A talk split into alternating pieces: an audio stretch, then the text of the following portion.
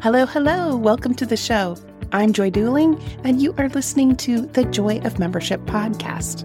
This podcast is for membership leaders. So we talk about strategies for attracting, engaging, and retaining members. But that's not entirely the focus of the show because let's be honest here, there is no shortage of advice out there on best practices in membership. What we need to talk about is how to actually make those things possible in the real world. How to be absolutely sure that growth practices are going to stick. How to make those things easier, more consistent, and even automatic in some cases. Sound good? Then stick around because we're about to jump into it.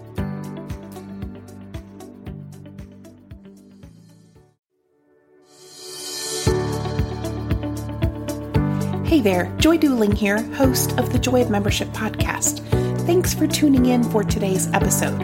We talk a lot in this show about providing members with value. If you've listened to many episodes, you've probably noticed that being truly helpful for members comes in many different shapes and sizes. And I hope that you find the stories that you've heard to be inspirational and full of little idea nuggets that you can apply to your own organization. Still, you may find yourself returning to questions like How can my organization create more value? Are there parts of the member experience where we aren't performing as well as we could? If those questions feel familiar, I'd like to invite you to download my free member experience scorecard. It's a quick one page assessment that tells you exactly where your membership based organization has areas of strength that you can build on and areas of gap where you're probably going to want to improve. The scorecard is free, and in less than 10 minutes, you'll gain some actionable insights. You can grab your copy right now at joyofmembership.com slash scorecard.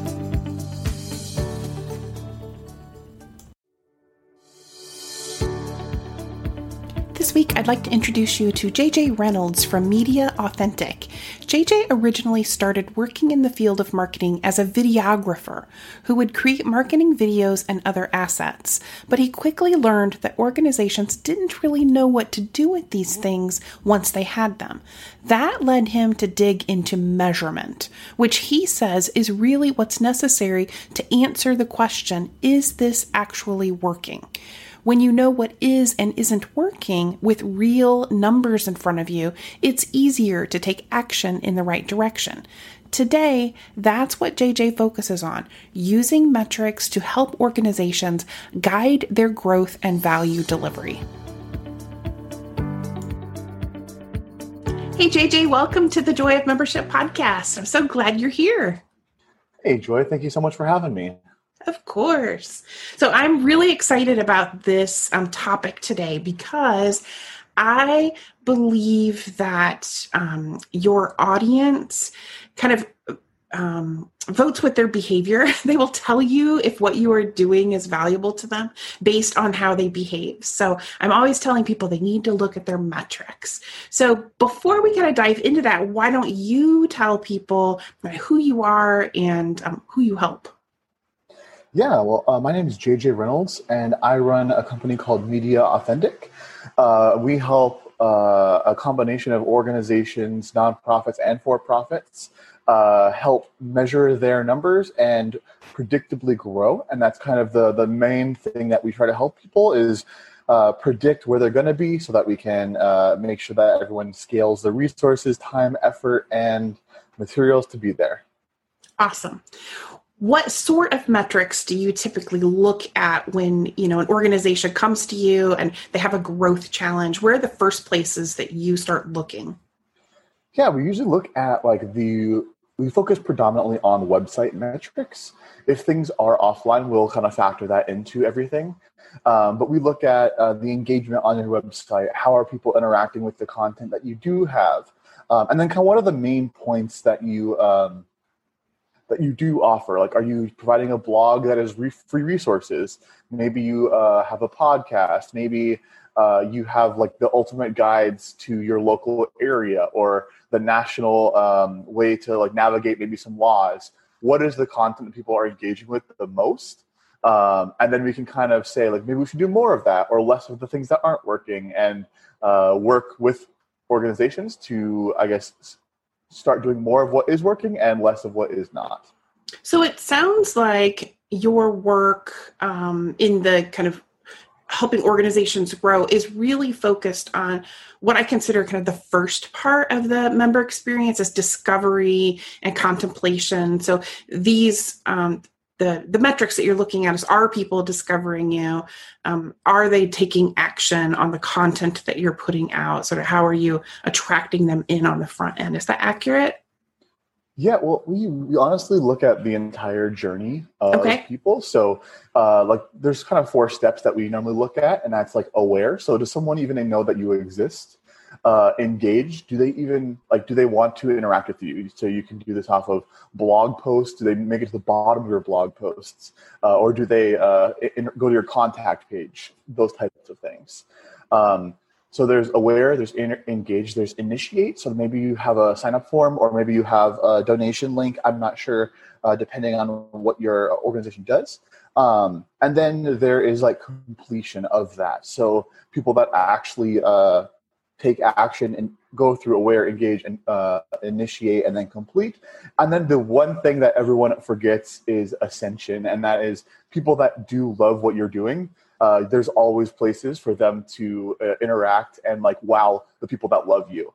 And so if you know that all these people are loving what you're doing, it's a lot easier to be like, we should have an ultimate like premium membership, or we should have a premium uh, piece of thing that we can uh, provide the most value to people that are loving us.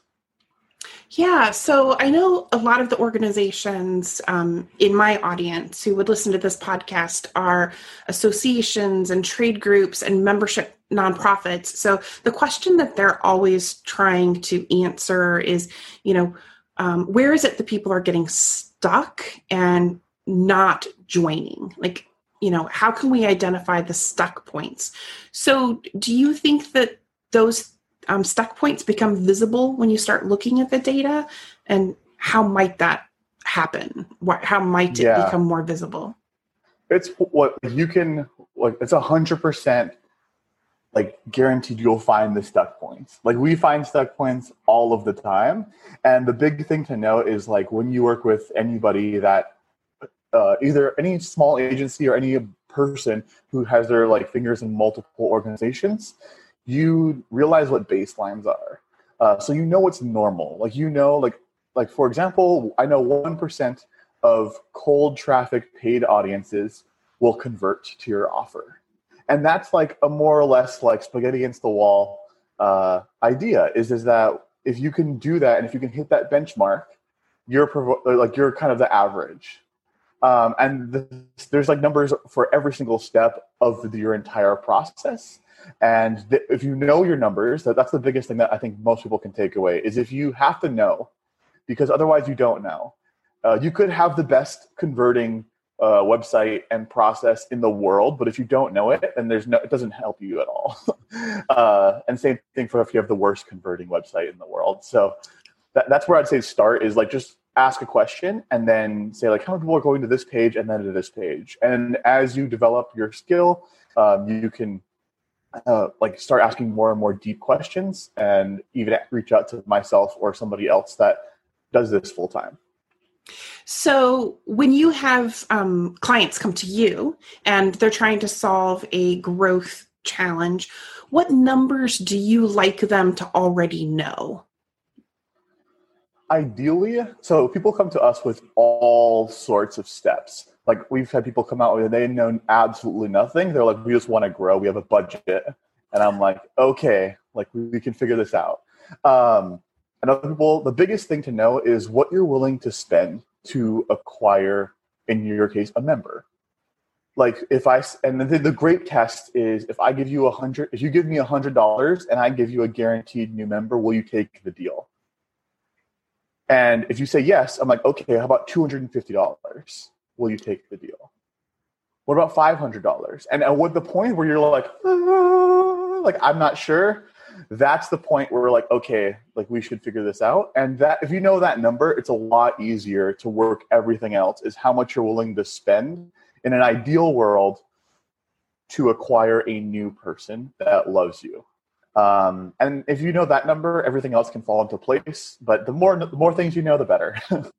okay, you're making me think of um, episodes of the Shark Tank when I was like, "How much does it cost you to acquire a customer? Do you know that number?" and I really don't think that that is something that a lot of um, membership based organizations think about because, of course, we all want um, we all want members for free, you know, yeah. but there is a cost to it. There's a cost to um, putting in um, staff time. There's a cost to um, producing um, publications. There's a cost to, um, you know, if you do any sort of advertising or, you know, uh, a lot of membership based organizations, they attract new members at, you know, conferences and events. And there are costs associated with that. So kind of figuring out how much is it costing you to attract a new member on average? And I suspect a lot of organizations in the audience haven't really done that analysis. Yeah, and that's that's the big thing. And with a membership, so uh, um, uh, probably about a third of people that we work with have a subscription of some type or a membership. Um, the big thing that you can work with if you do have that type of thing is you can look at it's something called uh, like lifetime value. So what's the number of months that somebody is on average sticking with you? Um, and if you know that, you can another way that you can increase your overall like revenues is to lengthen that time. So if on average people are only staying with you 11 months because they want to be with you for one year, maybe you could offer something that would make them want to stay for 18 months. Um, because overall, acquiring customers is the most expensive part of any business or organization or acquiring people that are like raving fans about you. Mm-hmm. um, and that's something that a lot of people overlook with it. I want free like what you just said i want free uh, free people to join my thing but like what the best point is what you just made is everything costs money. It just depends on how much human capital you're putting behind it versus how much actual like dollar transactions you're putting behind it. And if you can shift your mind to being like human capital equals dollars. Like I'm paying Susan to do this for like four hours to prepare everything, even though she's a salaried employee. Like you're still paying her like six hundred dollar or whatever her like salary is for four hours. Um, and that's if you can shift your mind to that, it's a lot easier to kind of predict what you're gonna do and how you're gonna do and reallocate um, like funds and everything else like that. So, if an organization has never done this before, where do you suggest they start? Like, what are the first couple of things that they should do? I'd say the first thing you should do is look at do you have someone on staff that is willing to dive into your numbers? And, and has like the expertise to do so. Yeah. like, and just because, and then like, you can learn expertise if they want to, right? You can just keep asking more and more deeper questions, but is that a good use of their time? And if you have somebody on staff who's like maybe like a marketing director or a marketing person, and be like, we should probably have this person like learn this stuff, um, then that's some place where you could start. Otherwise, it's you either kind of have to make a jump of asking somebody that like you is reputable and understands numbers to be like, hey, can you set this up for us and kind of see what what is possible, um, or just like just start asking questions if you're like a director or a person and say if, see if you can answer them. Like the best the best possible growth metric is good questions. If you can ask good questions and then find an answer to those good questions, you're head over heels above everybody else. JJ, I love that. that is a great point. Um, okay, so if this brief conversation about metrics has um, intrigued people, where can they connect with you? How can they learn more about this topic? Yeah, uh, if you, can, you can go to my website, uh, Media Authentic. So M E D I A U T H E N T I C. For everyone paying attention in the back, it's the word media and authentic smashed together, sharing the same A. Um, and if you can go there, you can reach out to me. Uh, I love uh, hopping on calls with people and just uh, seeing if we're like a good fit for each other, or even answering some basic questions that you might have. Um, and that's more or less the best place to, to reach me. Perfect. I will make sure that that link gets in the show notes. Um, media, authentic, squished together, sharing an A. It's a great way to remember it. Um, so we'll uh, we'll add that to the notes. And um, thank you again so much for being here. Share a little bit of your expertise. Um, I'd love to have you back in the future and um, share some more information for the audience around um, metrics and measuring value. Yeah, thank you so much, Joy.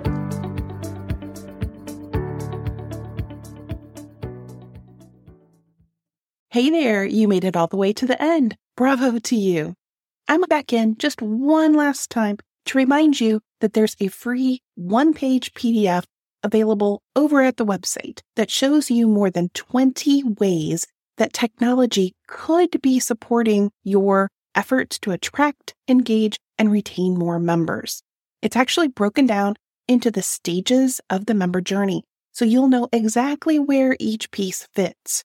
And everything that's on that one pager can actually be automatically done for you with software that costs less than $1,000 per year. So if you haven't already grabbed it, you can get your copy at joyofmembership.com slash tech. joyofmembership.com slash tech. T E C H. Have a great week, and I'll see you next time.